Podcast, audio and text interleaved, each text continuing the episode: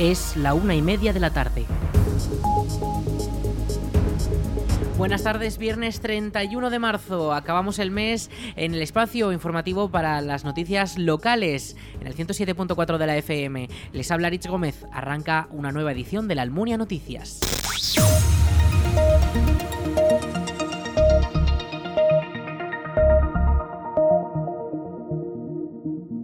El Festival Doña de la Almunia vuelve al Parque de Cabañas y lo hace por partida doble con dos jornadas a finales de agosto. Concretamente, el veintiséis y veintisiete de ese mes serán los días en los que el entorno de la ermita de Cabañas se transformará en un gran picnic musical de entrada libre por segundo año consecutivo. Escuchamos a José Manuel Latorre, concejal de Cultura de la Almunia. Conseguimos en muy poco tiempo y con un festival pequeñito, humilde, sostenible, Eh, dar valor a un espacio, a un entorno, que es el entorno del Parque de Cabañas, y, y conseguir también mostrar a nuestros vecinos y vecinas pues que lo interesante del festival es todo lo que pasa mientras tanto están sucediéndose los conciertos, el tiempo que la gente pasa en el monte, en medio de la naturaleza, y, y especialmente que entre todos y todas el año pasado fuimos capaces de dejar el entorno mejor de lo que lo habíamos encontrado, con responsabilidad y con, y con trabajo también, y, y bueno, crear un, un lugar en el que eh, en este año pudiéramos repetir de nuevo el, el festival. El ayuntamiento apuesta firmemente por, por la continuidad del festival. Las novedades de la nueva edición del Doña incluyen medios de transporte para asistir al parque y no tener una masificación de coches en la zona. También las jornadas contarán con la zona de barbacoas, también para todo el público, abiertas que quiera utilizarlas. Y desde el ayuntamiento ya se trabaja para facilitar alojamientos en el propio recinto. El cartel de artistas ya cuenta con los primeros confirmados este mismo jueves. Rodrigo Cuevas, Ixella y el dúo de Alejandro y María Laura son los primeros anunciados para una segunda edición que vuelve a apostar por los nuevos talentos y el folclore. Víctor Domínguez es el portavoz de la organización cultural en entornos rurales Ocre. Eh, que ver con la tradición, con la raíz, eh, grupos vanguardistas que están eh, redescubriendo la música de sus propias localidades y las están poniendo en, en primer nivel de, de, de la música actual. Eh, tuvimos el año pasado, disfrutamos de Carmento, un, un, un grupo que, que era un poco, bueno, era algo desconocido y que, y que este año pues la vimos en Eurovisión eh, compitiendo casi por... por por un concurso, ¿no?, mucho más mainstream. Entonces, bueno, Doña es un poco, a nivel cultural, ese espacio en el que queremos que esas bandas que igual están empezando y que no tienen su sitio y que es tan importante que lo tengan, pues puedan tener su espacio, ¿no? Como pasó también con grupos locales que actuaron en el festival.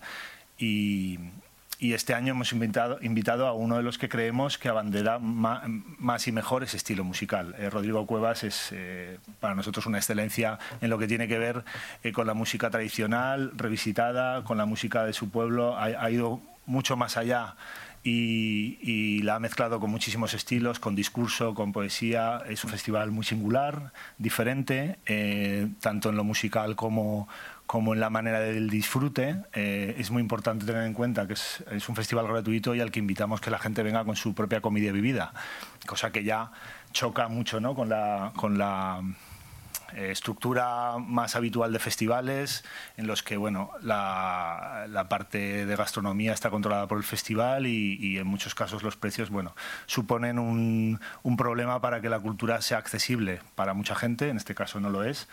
Eh, y podrán venir con su propio picnic. De hecho, el domingo vamos a celebrar el final de fiesta con un gran eh, concurso de...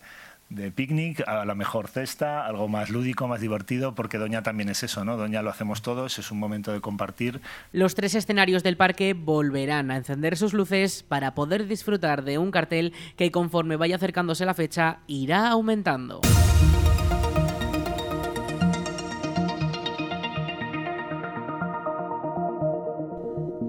El equipo de gobierno del Ayuntamiento de la Almunia ha presentado una modificación presupuestaria de más de trescientos mil euros con la que se financiarán distintas inversiones. El pleno ordinario de este martes será cuando esta propuesta previsiblemente salga adelante para poder financiar obras como la de la potabilizadora, que supondrá más de la mitad del dinero previsto.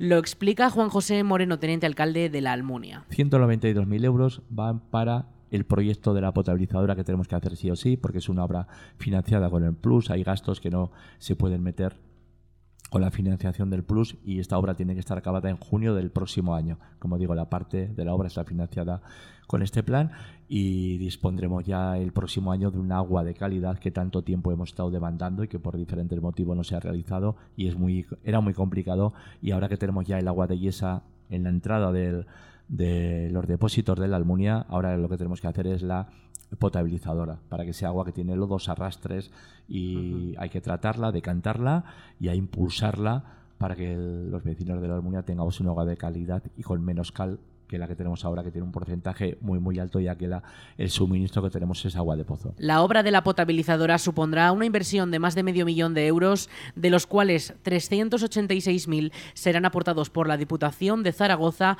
mediante las ayudas del Plan Plus dos mil veintitrés y que también condiciona el plazo de finalización de la obra, que tendrá que estar lista en verano de dos mil veinticuatro.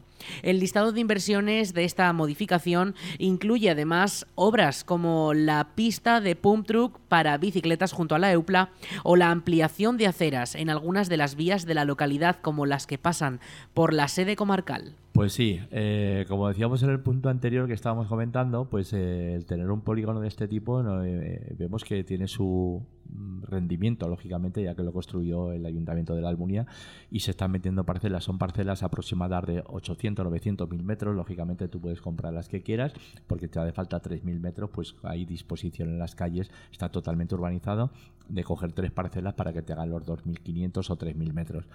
Eh, ¿Qué pasa? Que estas parcelas que se han vendido el año pasado, el, el ingreso estaba, pero tenemos que afectar, no lo podemos gastar en cualquier cosa ese dinero. Tiene que ir afectado a una inversión o a un gasto que tenga el ayuntamiento. Lo teníamos pendiente y por eso hacemos esta modificación.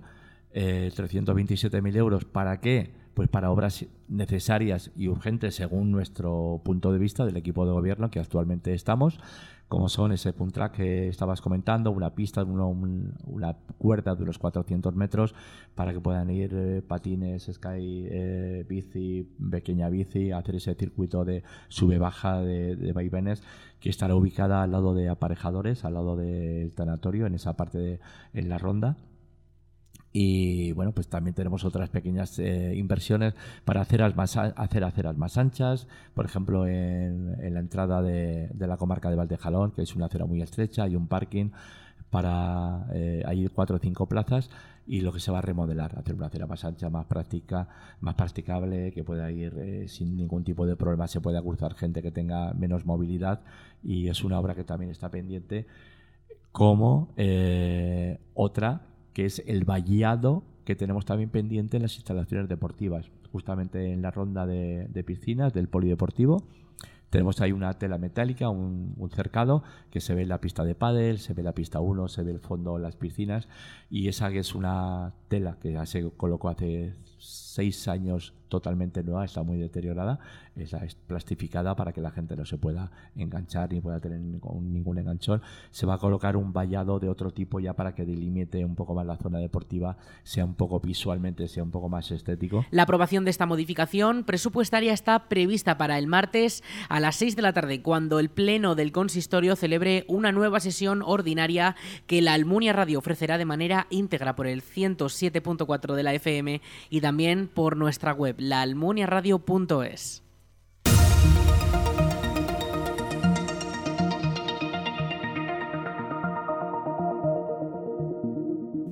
Lecturas en Flor contará con programación de teatro para los más pequeños. La Concejalía de Cultura y Participación Ciudadana ha organizado una agenda de espectáculos para toda la familia en el Salón Blanco bajo el nombre Teatril. Las obras podrán disfrutarse durante los primeros días de abril, todas ellas a las seis de la tarde. La programación comienza este domingo día dos de abril, como, cuando con motivo del Día Internacional del Libro Infantil se celebrará el cumpleaños de la Duende Suras en la Biblioteca del Bosque. Este espectáculo titulado titulado Fabulosas Travesuras, es un musical lleno de magia y diversión donde los pequeños también son protagonistas gracias a la continua participación. Santiago Ramón y Cajal será el protagonista de la segunda obra, el lunes tres de abril. Cajal, el rey de los nervios, nos presenta la infancia del famoso aragonés, un niño muy movido que se hace preguntas constantemente, inventa artilugios y que quiere ser artista. Un espectáculo de varilla e hilos con música que ha sido galardonado por su guión original y por la producción teatral. La función bajo el título Cuentos en papel cerrará el ciclo el día martes cuatro de abril, un espectáculo de danza donde los sonidos se dibujan con trazos de tinta para formar palabras que cuando están ordenadas nos cuentan y historias mágicas. Las entradas para todas las funciones ya están a la venta en aragon tickets punto com por un precio de tres euros y medio por día. Una hora antes estarán disponibles también en taquilla.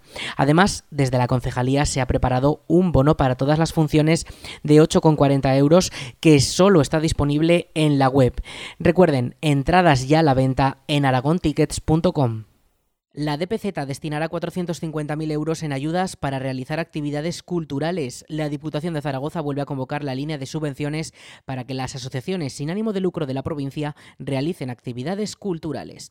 Escuchamos a la diputada delegada de Cultura de la D P Z, Ros Cihuelo. La Diputación de Zaragoza lo que pretende con estas subvenciones es eh, promover la vida cultural de nuestros municipios, que contribuyen a crear una oferta de ocio dinámica y atractiva en la provincia.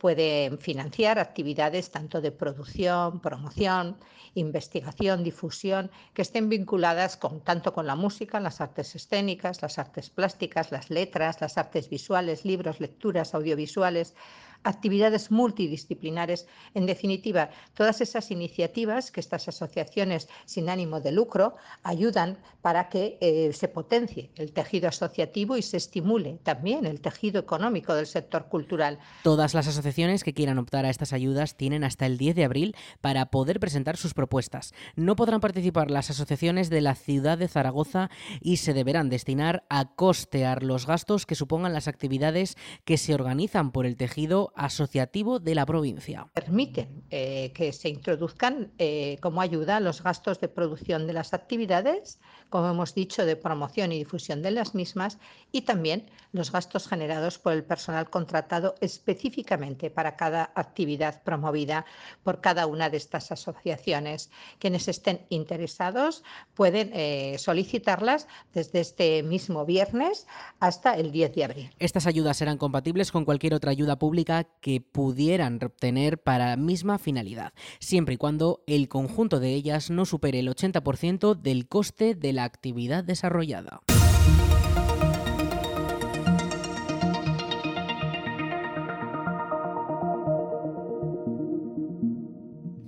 La Agrupación de Voluntarios de Protección Civil para Preventivos y Emergencias en Valdejalón ha comenzado su periodo para alistarse como voluntario. Desde Protección Civil se realizan labores como atender las emergencias, ayudar a las autoridades en la organización de eventos también, o incluso formarse para prevenir riesgos y estar preparado en cuanto a seguridad.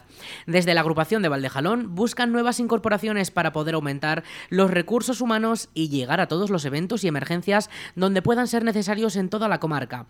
Más información sobre cómo hacerse voluntario de Protección Civil en el correo voluntarios punto valdejalón arroba aragón punto es y en el perfil de Facebook Protección Civil Valdejalón.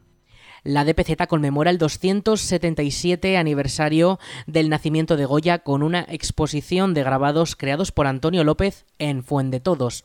Este treinta de marzo se cumplen doscientos setenta y siete años del nacimiento del pintor aragonés y desde la D P Z lo han querido celebrar con una exposición de grabados de este pintor manchego, uno de los artistas españoles más reconocidos a nivel internacional, que expone por primera vez su obra gráfica reciente y lo hace pared con pared con la casa natal de Goya en una muestra que podrá verse hasta el próximo mes de septiembre.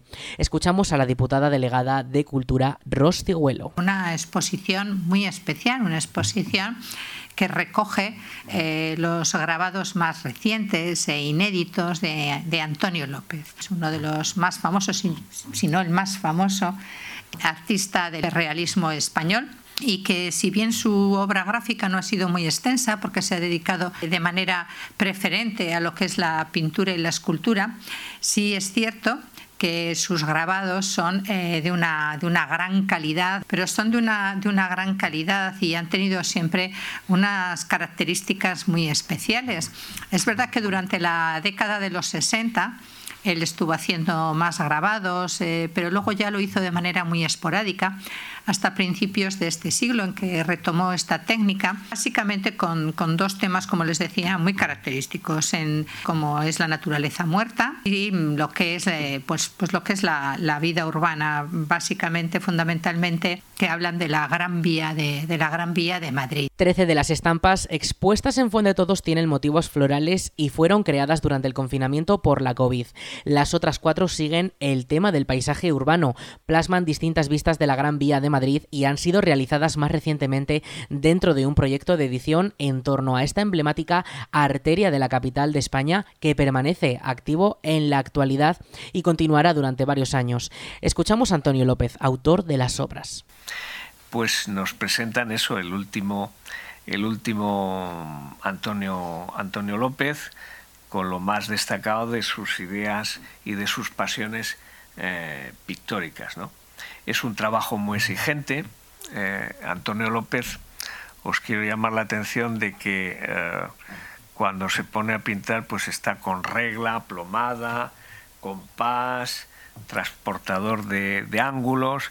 Eh, es, es una visión la que tiene de una representación geométrica de la realidad que le lleva a hacer muchísimo, muchísimo trabajo. Hemos presentado en la exposición algunos de esos Uh, dibujos y calcos que nos muestran todos los puntos de vista, todas las líneas geométricas que él ha trazado para llegar a esa representación de la realidad.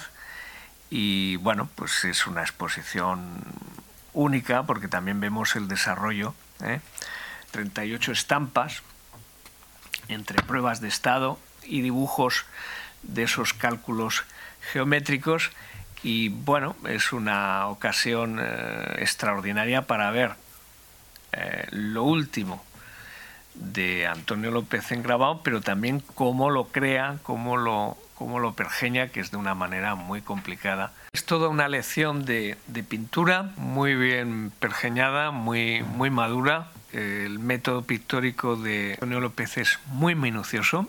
Yo le he visto en acción con la pintura de la Gran Vía y la verdad es que, bueno, solo calcular los puntos, las líneas de fuga, etcétera, pues le lleva, le lleva muchos días ¿eh? para que nada se le, se le escape. Le gusta también que en la jornada que dedica a la pintura tener unas horas fijas con la luz con la que comenzó el cuadro, ¿eh? o sea, para que veáis la, la importancia que tiene la representación realista. Para afianzarla, pues se hacen todos esos cálculos geométricos. Además, desde Fuendetodos se sigue promoviendo la técnica del grabado entre profesionales y también aficionados. En este sentido, el alcalde de la localidad, Enrique Salueña, ha confirmado que este año serán tres mil cuatrocientos los escolares que visiten el pueblo de Goya. Entre ellos, muchos grupos son de colegios internacionales.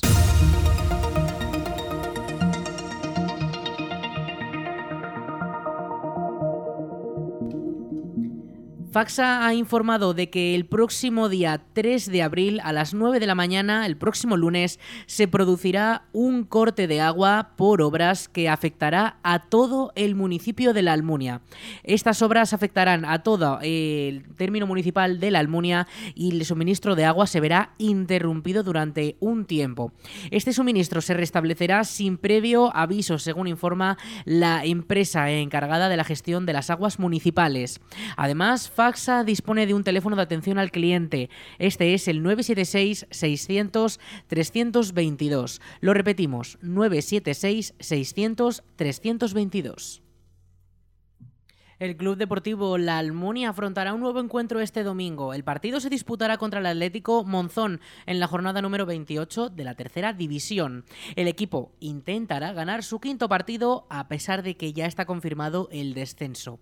Escuchamos a Luis Leal, entrenador del conjunto de La Almunia.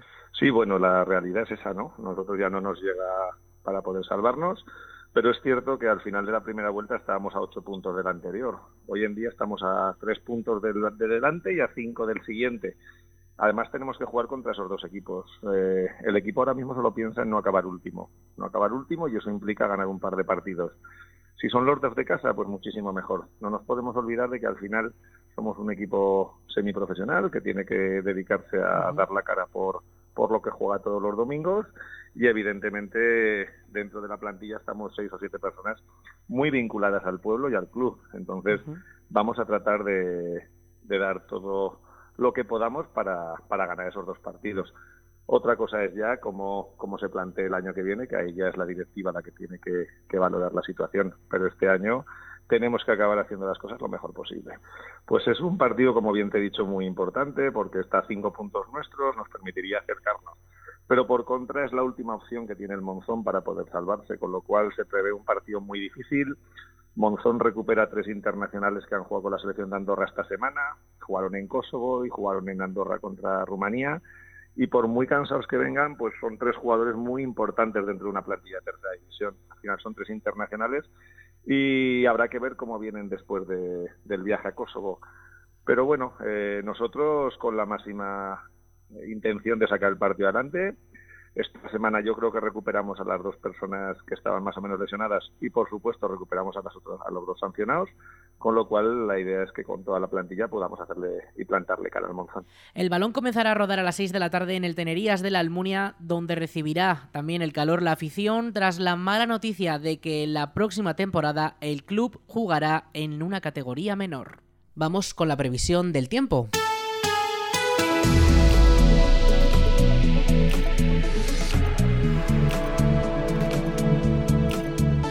Y vamos con el tiempo. Este viernes treinta y uno de marzo tenemos veinticinco grados de máxima. Esta próxima madrugada ocho de mínima. Ya hemos visto durante esta mañana nubes de tipo alto que no dejaban pasar los rayos del sol definitivamente y que parecía que teníamos esos cielos totalmente cubiertos. Aunque eso sí, no hemos registrado ninguna precipitación y según la Agencia Estatal de Meteorología, para hoy no se espera nada de lluvias.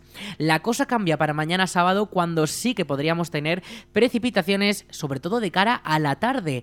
Esas primeras horas de la tarde, a partir del mediodía, la Agencia Estatal de Meteorología avisa de que de la probabilidad de tormentas, sobre todo muy importantes a las de entre las doce del mediodía y las seis de la tarde. Mañana las máximas serán de veinte grados y así van a continuar prácticamente en torno a esos veinte grados durante el resto de la Semana Santa. Las mínimas, en cambio, sí que van a bajar, incluso hasta los tres grados que podríamos llegar el martes.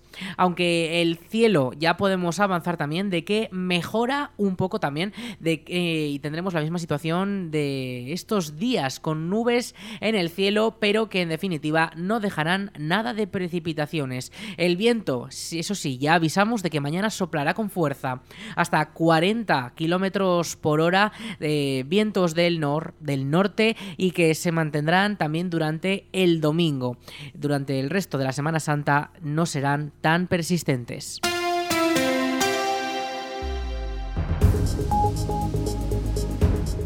Hasta aquí la información local en la Almunia Radio. En unos minutos a las dos toman el relevo nuestros compañeros de Aragón Radio Noticias. Más información en la almunia radio punto es.